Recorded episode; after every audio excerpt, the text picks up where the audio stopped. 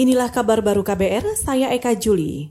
Masyarakat Transportasi Indonesia atau MTI menyebut tingginya angka pemudik terjadi pada H-15 Lebaran. Menurut Ketua Umum MTI, Agus Taufik Mulyono, pemudik memperhitungkan masa isolasi mandiri sehingga bisa kembali berkumpul saat Lebaran. Bagi para pemudik yang nekat, itu punya asumsi pertama adalah merasa sehat begitu sampai di wilayah kampung langsung isolasi 14 hari sehingga ada kesempatan untuk bisa berlebaran tanggal 1 Sawal.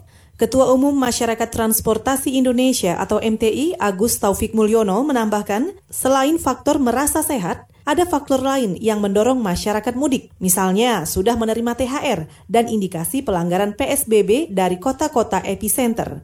Namun, MTI menyayangkan rentannya peningkatan kasus COVID-19 yang tidak dibarengi ketatnya pengawasan dari pemerintah. Ikatan Dokter Indonesia Jawa Barat menyatakan tidak ada jaminan kelompok usia 45 tahun ke bawah kebal terhadap serangan virus corona.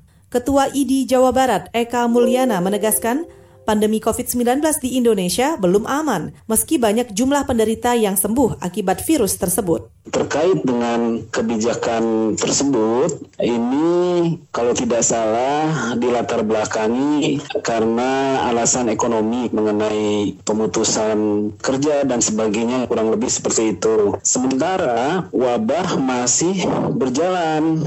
Nah, antara alasan ekonomi dengan wabah ini kan seperti dalam satu lingkaran. Jadi, kalau wabah ini belum aman, kami beranggapan situasi ekonomi pun belum aman. Ketua Ikatan Dokter Indonesia Jawa Barat, Eka Mulyana, juga menyayangkan jika pemerintah tetap memperlakukan kebijakan masyarakat di bawah 45 tahun boleh beraktivitas. Sebab ID khawatir orang tanpa gejala COVID-19 akan bertambah.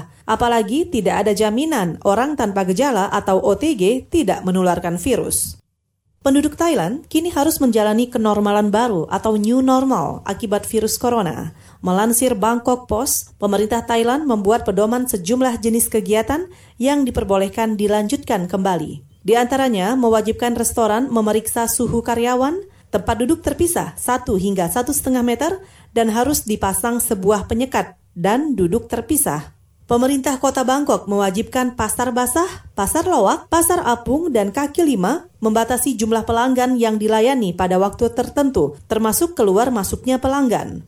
Selain itu, semua orang juga harus memakai masker dan tidak boleh ada penjual makanan, tetapi penjual minuman diperbolehkan.